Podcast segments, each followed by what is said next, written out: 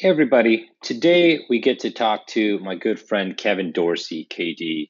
Uh, Kevin is a well recognized and respected thought leader within the sales and marketing space.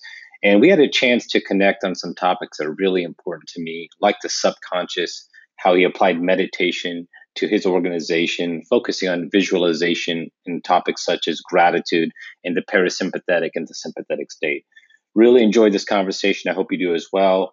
Um, check it out. And as always, please like, comment, and share. Enjoy the show.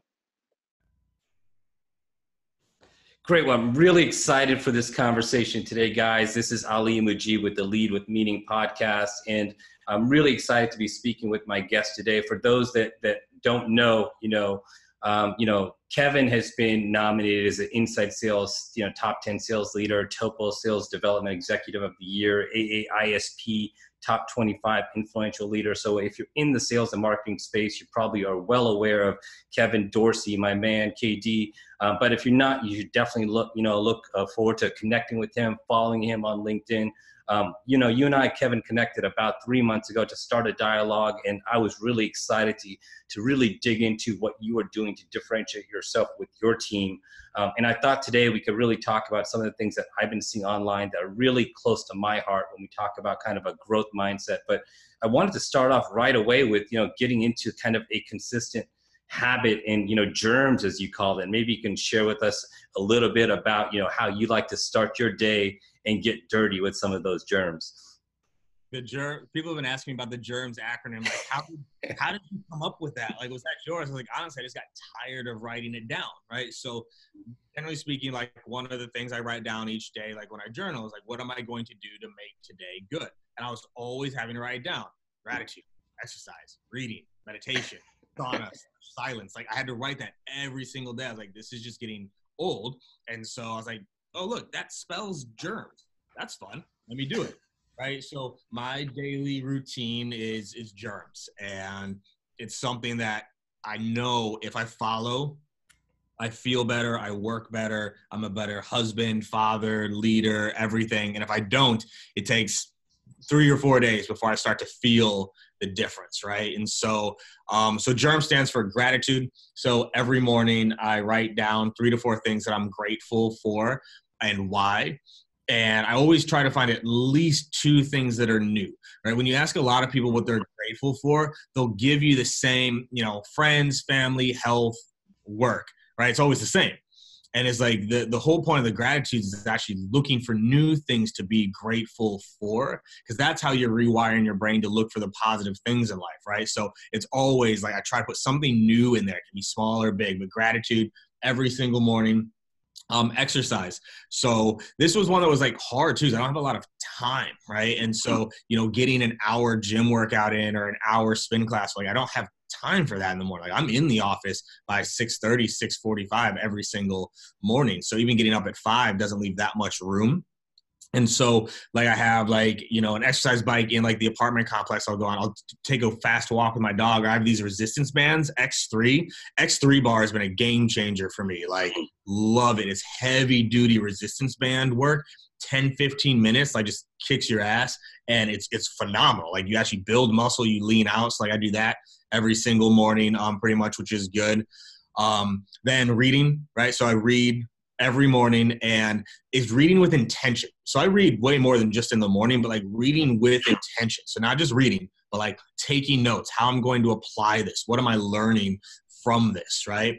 Meditation every morning, 15 to 20 minutes every single morning. And then sauna or silence. So the sauna, right? Like I love my sauna. One of the best investments I've ever made, like to have one in my apartment to sit and sweat it out. Like one is actually not that expensive, and for like two years, got this one off Amazon that was like 280 bucks. You just sit in this little cube, right? But you sweat and you get all the toxins out and everything out, and it forces me to sit. Right, like that's important just to, to chill out or silence. So if I'm not doing the sauna, like literally just sitting in silence, like nothing, just letting the brain do what it wants to do, but being in silence. So that's my routine. Germs, gratitude, exercise, reading, meditation, sauna. If I get that done every single day, like I just live better. I can feel it. I love it. Wow. So, Kevin, um, I'm going to dig into these, but the reason I love this so much is because when you and I initially talked, we started to talk about higher consciousness and the subconscious and different areas. And you gave me some great advice, which was Ali, as you try to incorporate and introduce these things to you know mainstream sales and marketing, we need to find something that makes sense, right? And although I've been going on this quest, you know, I get obsessed with the topic for like a couple years. So I'll get into Dr. Joe and Bruce Lipton and so on and so forth. Anybody that's around that sphere of things.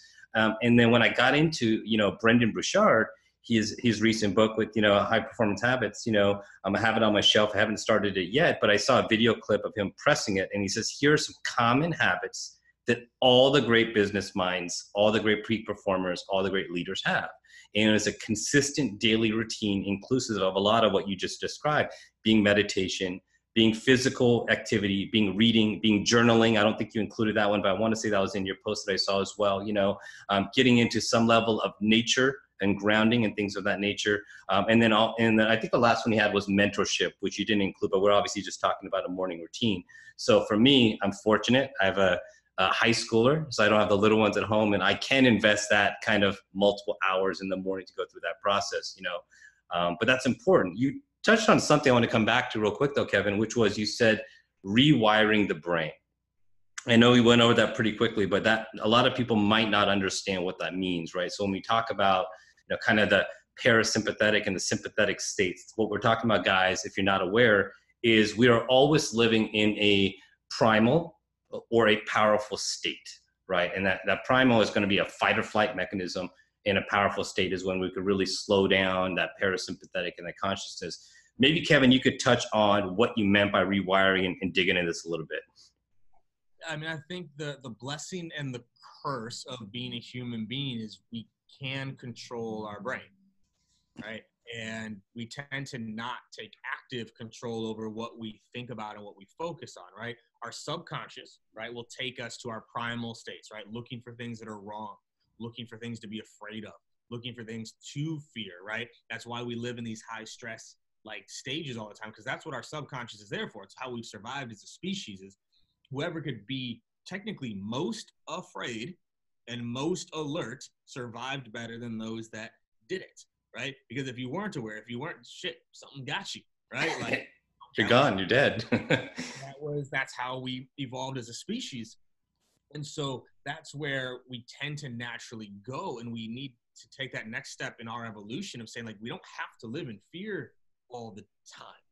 Right? And so by consciously focusing on things, looking for the good in the world, looking for good things to be grateful for, looking for things that you can be happy about, helps wire the brain in a way of like, okay, I can go do those things. Right? I talk about this with my daughter all the time. Like, who controls your thoughts? Hmm. Like, well, I do. It's like, so you can be happy right now. This is what people always get like confused on. Is like, I need this to go be happy. No, you don't. That's the happiness chemical re- release in our brain. You can do it right now. Anyone that's listening to this right now, you could take three seconds and make yourself happy. You could think of something that makes you happy. We just don't do it on purpose enough, right? And so taking that time in the morning to do it on purpose, eventually your brain starts to do it on its own and now goes from conscious to subconscious or subconsciously you're looking for the good in things. Subconsciously you're finding things to be grateful for. Subconsciously you do things that make you happy. That's what i mean around rewiring the brain. But the flip side of it that you just mentioned habits. Habits are rewiring the brain mm. too right? Creating a very strong neuro pathway that requires next to no energy to execute right? This is why most people like they don't understand like what a habit is right? Most it's a strong neural pathway in your brain right? Aka you don't need to do much to trigger it. This is why most people don't get new habits though is because they try to break a habit. You can't break a habit. It is a neural pathway in your brain. You cannot break it unless there is a brain injury. You have to create a newer and stronger pathway over or around it right? So anyone like it's New Year's coming up, like oh, talking about these new habits. Like you don't break a habit, you create a new one. You create a mm-hmm. new, stronger habit, right? That's how you do it. But the same thing, that's a rewiring of the brain that's required to make something stick. Yeah, guys. So, and, and I've talked about this quite a bit. You know, by the time we are 35 years old, 95% of our subconscious is hardwired. So, in the kind of the computer programming world, that software has been built, right? So, you need a new line of code, you need a, to patch yourself, you need an upgrade, you need an update, whatever you want to call it. And however long that programming has been in place, the longer or more re- repetitive tasks, as we talk about, or habits are going to need to be in place until you rewire that. So one example for me, and I went through this recently, you know, a couple years ago, was I stopped listening to music in the gym. I know Morgan Ingram talks about this all the time, and I started to listen to just positive motivational, basically affirmations is what they were. This is when I kind of reset my morning routine, as we talked about. And after a week, I felt a little bit different. After a couple weeks, I felt a little bit better. After a month, I felt like a different human being right? And so it's just a matter of consistent consistently going through that process and doing that right? So and this is why meditation is is is so important right? So uh, well, i came across an article that tim ferriss posted that he said you know 90% of all of his guests and i think he's at 450 podcasts now he says 90% of them have a meditation or breath work practice daily and I know you implemented this at, at PatientPop recently, which I thought was great. What I thought was blown away by was you really focusing on visualization of the actual obstacle, right? So I approached this in a little different way. You you approached it in how do I overcome this fear, right? I want you to dig into this, and I always look at to the how do I get to powerful. I think we're both getting at things from the both different ends of the rope, so it's irrelevant as long as we arrive there. But maybe you could touch on one how you approach even introducing that. That maybe it started at meditation, and you mentioned, I think, a 36% increase of activities. And maybe you could touch on this a little bit. Yeah, I mean, when we when we really started focusing on not just talking about it, but like promoting it, right? Like, I actually wanted to make meditation mandatory, and they wouldn't let me. kind of weird, but whatever. It is what it is. Like, I can force people to cold call. Cold call, right? one sucks your soul, the other one enriches it. Like, why can't I also enrichment? Like, that's for another another conversation. But what we did, we started meditating like as as a group, as a team, and we did like we noticed it with almost within days of activity going up and results going up. But it wasn't even that, right? Like I the the results that we got from it are great. It's not why I did it, right? even mm-hmm. if the results had stayed the same, but people were less stressed, or people were less fearful, or they weren't so on edge, or they could sleep better, or they could be happier. Like that's really where it came from. And then the activity going up was a byproduct, right? But to start that day, like in a moment of calm, especially in sales, like sales is stressful enough. Mm-hmm. Right? We so many of the activities in sales trigger fear right and so those were things where like asking the right questions i think led me to start to focus on more of these things it's like why people don't do what they're supposed to do and if you just blame work ethic then you always push people harder but if you remove work ethic and say okay well why don't people cold call for example well, they're fucking afraid they're afraid to cold call. It's stressful. It releases all sorts of cortisol in your brain. It lights up like the bad parts of the brain that that fight or flight. It's like, so what fixes that? Well meditation and gratitude and journaling and visualization. So we started doing that. And so like we had two sessions like 7 a.m to 7.30 a.m we'd have about 30 40% of the team would participate in that and it was great. But then we did something recently to take a step further. We started doing guided visualizations right? So meditation is you know inward and you know whether you see things or don't see things or think or don't think right? It's all different ways to do it. But the visualization aspect of like picturing what a good day looked like and picturing why you're doing what you're doing, picturing the prospect needing your help, right? But then this is where I think you and I are saying different things is a lot of what's been taught around visualization has been on the positive, right? Seeing the end result, but not visualizing what it takes to get there or visualizing the struggles you'll go through and what you'll do when they happen. This is what throws people off. If every single day you're just visualizing the end result, I'm skinny, I'm skinny, I'm skinny, I'm rich, I'm present, like you always do the end result. One, and you know this, the brain doesn't know the difference between real and visual. Yep. So, so part of it's like, I already have it. Part of your brain, uh, the great book, 59 Seconds, great book. It talks about um, how visualization has been taught wrong because like your brain actually does start to think i already have it the edge isn't there anymore but then if all you ever picture is the good mm-hmm. when shit goes wrong. Your brain isn't ready. It's like, wait a minute, this isn't what I was picturing. Like, no, I'm supposed to be ripped skinny rich already.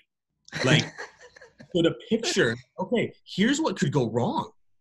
What yeah. are you going to do when that happens? Now your brain is ready for it. It's like I've already seen what I'm. It's already seen it. It's already gone through that process, right? But you're you're right on the money, Kevin. Because um, for me, what really impacted me was uh, Dr. Joe Dispenza's "Breaking the Habit of Being Yourself," which is a great book. I actually read that book second. I also read them in reverse. Uh, but he talks about in that belief. So to rewire your brain, you need to have the belief as if it's already occurred, right? So as you're talking about, I'm, I'm really skinny, I'm fit, I'm, I'm ripped up for the summer. But if there's any doubt in that belief, you break that line into the quantum field and pull it in. So what you're touching on is when that doubt creeps up, they can overcome it because they've already gone through that process and seen it, right? So, but as long as the belief as if it's already occurred is stronger than any doubt that might show up so your approach might be spot on. Well, and this is where with some of it, like the belief that it's already occurred versus the desire of the occurrence. The desire of the occurrence is better than believing it's already occurred right? Like, and again, these are things like, and this is, you know, we can have different views on it, but it's how it's been taught, which is fine. But when you picture it as completed, right, you know enough about the brain. If your brain is picturing it as completed, does it feel like it still needs to do anything? No. It doesn't. It doesn't. So picturing it as occurred is actually the end, right? Like the visualization I went through with the team, 90% of it was not the end result. The 10%, get a taste of it. Okay, picture the day. Picture it going the way you wanted to. Picture like, hey, you got that goal. But then we immediately worked backwards from it, right? So the, even when it's taught to goal, for the longest time, what did they teach people about goals? A B. Are you familiar with BHAG? Uh, dig into it. Yeah, I'm familiar with the term. Very audacious. Very audacious, audacious goal. Yeah. Stretch goals, right? If you're not afraid of your impossible goal, whatever you want to call it. Yeah. Okay. So now back to the brain.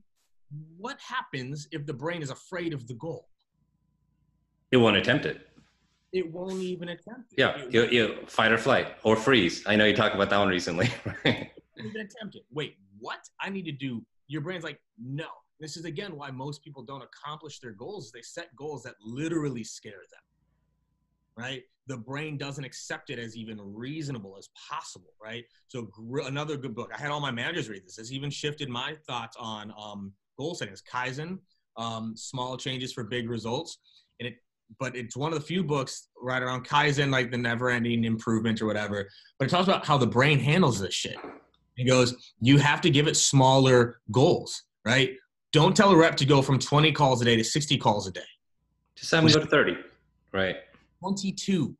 Oh, wow. Okay. See, this is why um, Atomic Habits um, really impressed me because honestly, I wasn't feeling it. I was, everybody was high on buzz because I'm a goal junkie, you know, and things like that. And, um, but he broke down that, you know, if I need to make um, if my assets and you know aren't where they need to be it's not a matter of just go find another job that's going to pay me 20% more. It's a matter of my process for managing money is flawed. So when he got into the micro wins and the small wins and you know focusing on the process that that greatly impacted me probably more in my personal life than it did my professional life. Because i says i just want to be 1% better today as a father and as a husband. And i found myself taking lunch with my wife a little bit more than I used to, going on nature walks with my wife a little bit more so I can give back to that and feed that. Because for me, and I know you and I, you know, shared some content online about this, my goals are not just professional, they're all encompassing of all of myself, right? So, um, but you're right, those micro wins are important. Yeah, it's breaking goals down and making them smaller, picturing what it will take to achieve it, picturing what goes wrong and how you'll handle it, and then picturing how you'll reward yourself but you only stay there for a second, then you work back to again, okay, the struggles, the challenges I'll go through, reminding myself that I've been through challenges and struggles before, right? Mm-hmm. Why I want it, happy place, done, right? And we did that, and we had phenomenal days those days, like phenomenal, like record breaking days on the days that we did that. And so I'm looking for ways to insert that again into a regular process for our team. God, I think that's great, man. I, um, I love my current company. They're really trying to build out a um, a uh, mindfulness program. So you know they've gone from a couple of days a week group meditations, you know, to now a daily, which is great. Obviously, it's not as early as I need it to be, but I, I try to join when I can, you know. So um, the other the other thing that really was interesting to me, um, Kevin, was when you when you talked about kind of not just uh, the vis- visualization of things, but you know what was the feedback from leadership right? Because you know one thing that i'm not seeing you know is leaders like yourself that are implementing these true developmental practices that aren't just going to benefit people in the workplace but in their lives. Did you receive any pushback initially when you tried to roll this out or it was before hours so it was irrelevant? Um no i guess i guess truthfully i guess it's one of the benefits of being the boss. That helps like I'm not going to my CEO saying, "Can I do this?" Right? Like they trust me to run the org. It's your team, right? Right. I didn't get really any pushback above me until I tried to make it mandatory. Then then gotcha. HR gets involved. Whoa, whoa, like, hold on. All right, fine. All right.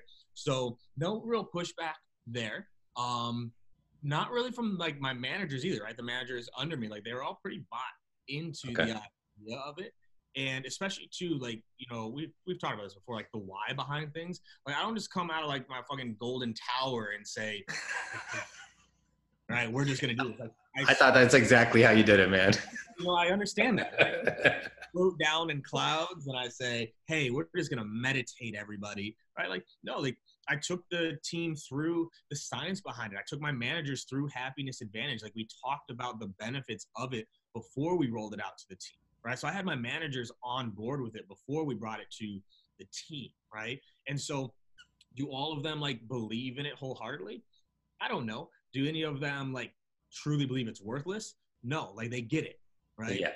People are like, ah, meditation. And we walked through, they said, oh, like this actually makes sense, you know? So the pushback really wasn't there. Um, some members of the team wanted to do it, some don't, and that's fine.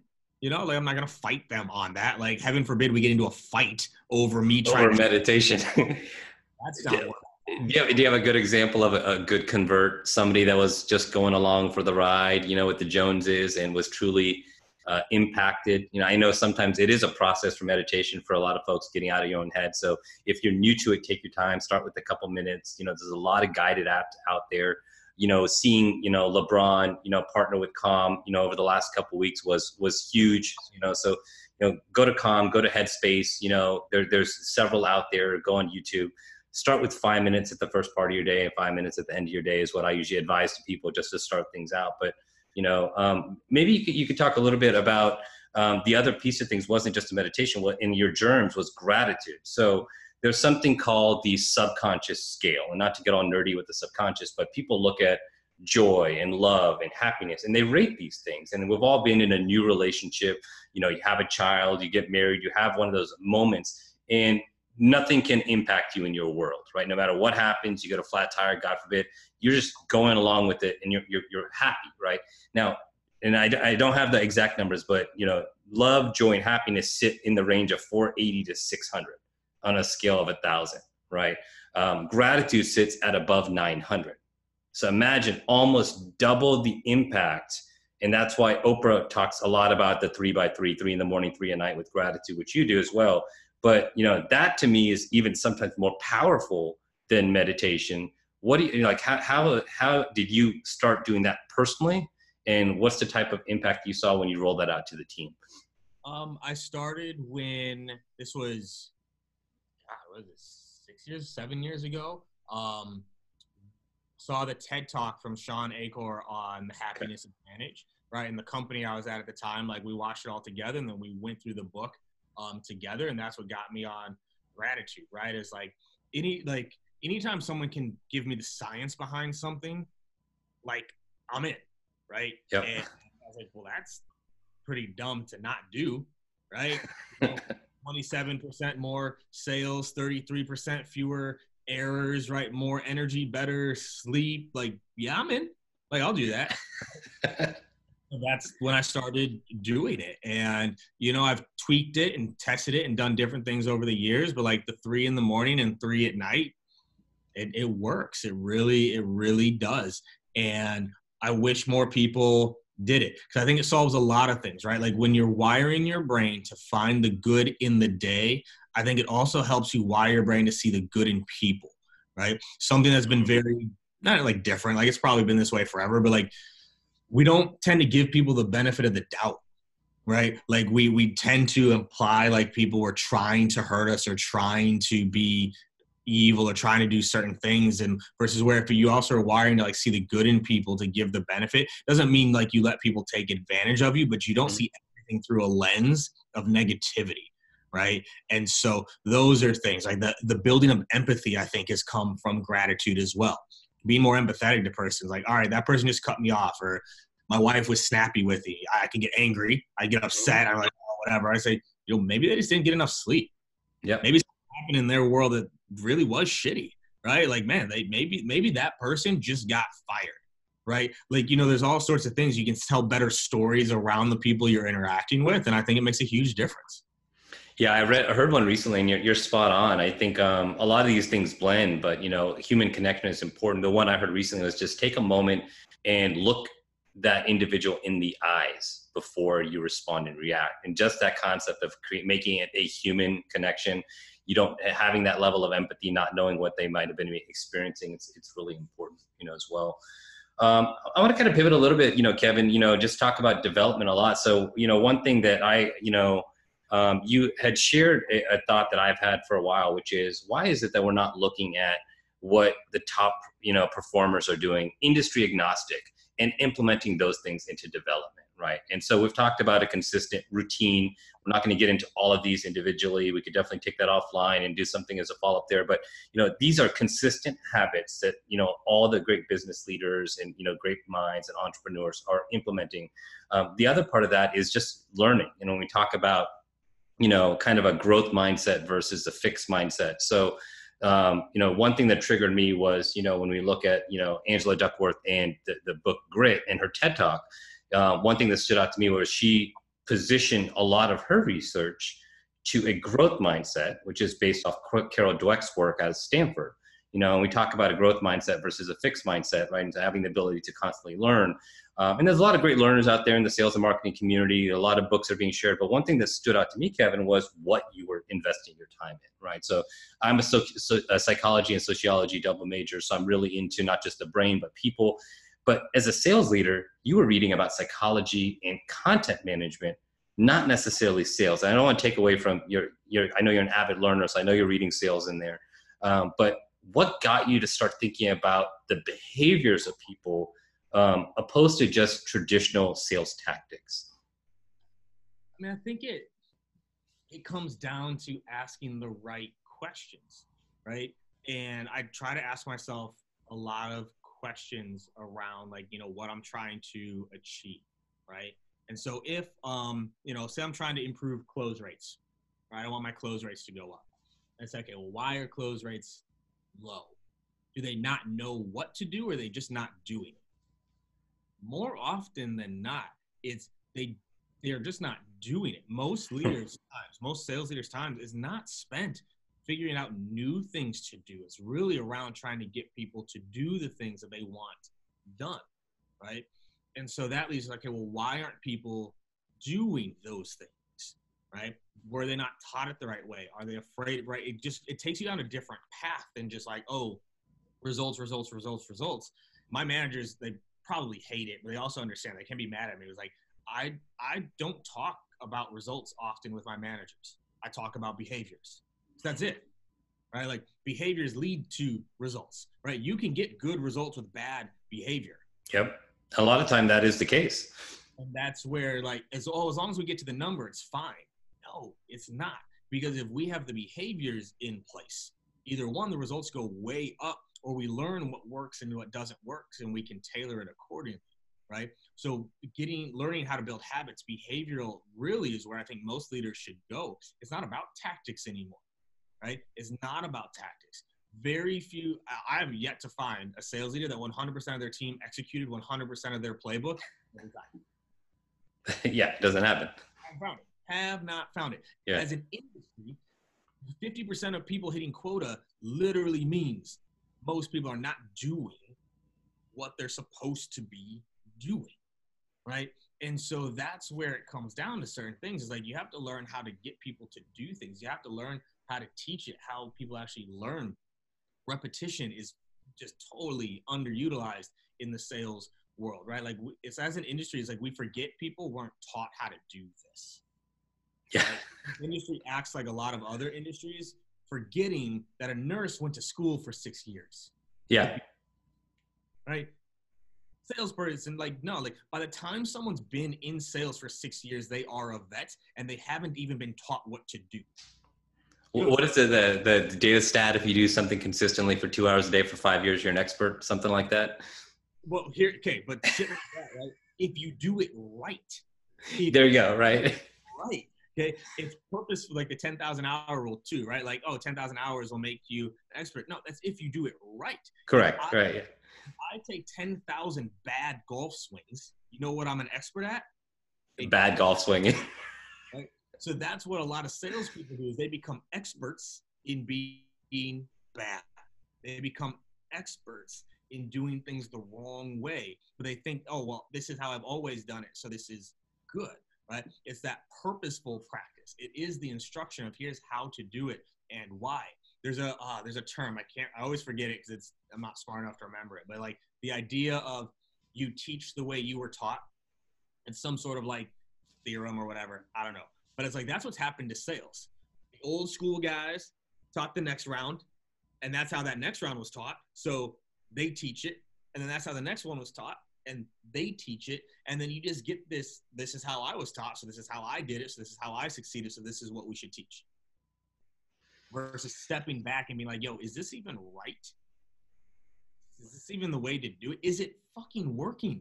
50% of people don't get to quota. It's not working. It's not working. It has to change. It has to. We're on the low or second lowest rung in terms of people trusting salespeople. What we're teaching isn't working, but people aren't willing to step back and see it that way. You know, as long as there's some like all stars hitting numbers, they're like, yep, see, look, yeah, so and so's got it. Yeah, and it's amazing to me because you know, not to get into a tangent, but in a world of data, when when everybody's got a BI tool, there's everything is run off of analytics. You know, our, we're I think we're looking at the wrong wrong numbers, or the things that we're talking about, like behaviors, aren't in the numbers, right? So, um, to your point, I think um, we will see a shift as we continue to see sales and marketing blend together. We're seeing more mindfulness as practice being taught at you know kind of global leading Fortune 50 companies and things of that nature. Um, you know, but so I know Kevin, we're getting uh, up on time here. You know, where can, where can people find you? You know, online. Uh, on on LinkedIn. That's really my only social channel. I don't have Snap, Insta, any of that. Like I'm on LinkedIn. Okay.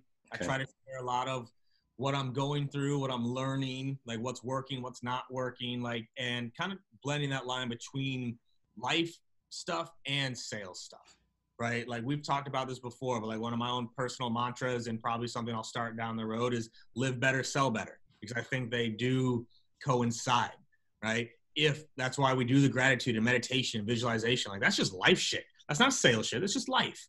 If those things help you live better, I believe selling follows suit right? And so find me on LinkedIn. Um, that's where I spend most of my my social time, and I try to get back to people that hit me up there. That's how you and I started this yeah. relationship. So um, yeah, that's where they can find me. Now, um, before we wrap, Kevin, what's one piece of advice that you might offer you know somebody that's really looking to kind of venture into making changes into their life starting from the you know ground zero this is you know as we're approaching uh, january beginning of the year you know, a lot of people don't necessarily have a, a, daily routine or a meditation practice, but if there's one piece of advice you say to really make a change and impact in, in, in our, in our lives, what advice would that be? I think it, it's being present and proactive. Hmm. Right? It's, it's being present in, in the moment and recognizing things the way they are, but also being proactive to change the things that you want to change right? Like, like you know, the book The Secret was an international bestseller. Yeah. Right, millions upon millions upon millions of copies sold. It was on Oprah. They made a movie. All this shit, right? I first of all, I don't know where all these visualized millionaires are. uh, they wrote a book, a follow-up book. The answer. I love the answer. I got it on my shelf. I love the answer. The answer didn't do very well. You know why? Because it you actually had to do something. Answer the answer for those that don't know, John Assaraf, who I'm a huge fan of, go find him online. He talks a lot about one of his great mentors. Um, asked him this great question, you know, when he was when you know when he was introduced to him about change, and he said, "Are you interested in change or are you committed to change?" Right? And John Assaraf didn't know the difference, and obviously the commitment is willing to do the hard things. But his mentor had him um, write out in the office, read his goals, and then recite them out loud. And this gets into how people learn. You and I are going to have to dig into that one at another time. Um, but the answer is a workbook on how to implement these things. Sorry, sorry to chime in there. But like that's what I mean around being proactive. You actually have to do something, right? The whole uh, the whole premise of nothing changes is nothing changes. People forget that. It's like you've got to change, right? And so if you're not feeling the way that you want to feel, be proactive in learning how to fix that and then actually do it right i think you know if everyone's getting started in this the happiness advantage is the best place to start because it talks about these things. It talks about meditation. It talks about gratitude. It talks about exercise. It talks about journaling. It breaks it all down. To do it why to do it. It's i think just a foundational read. I bought it for all my managers here. Like we went through it like as a management team like we bring those things into the workplace. But happiness advantage i think is probably the best place for people to start. If you're not willing to read the book there's a ted talk on it. It's 20 minutes long. But god damn it go read the book yeah like oh like, i want to improve my life but oh read a book oh like sit down read the book do what it says yeah it, it's you know Man, uh, Kevin, I, I, can't thank you enough, guys. If, if, uh, like as I mentioned before, if you're not following Kevin, he just continues to put out value, value, value, value, value, you know, to the entire community. So uh, definitely check him out on LinkedIn. You know, and for those listening, please like, comment, share. Appreciate you taking the time today. Um, you know, and look forward to seeing you on the next show. Yeah, Thanks. Kevin. We'll talk to you soon, man.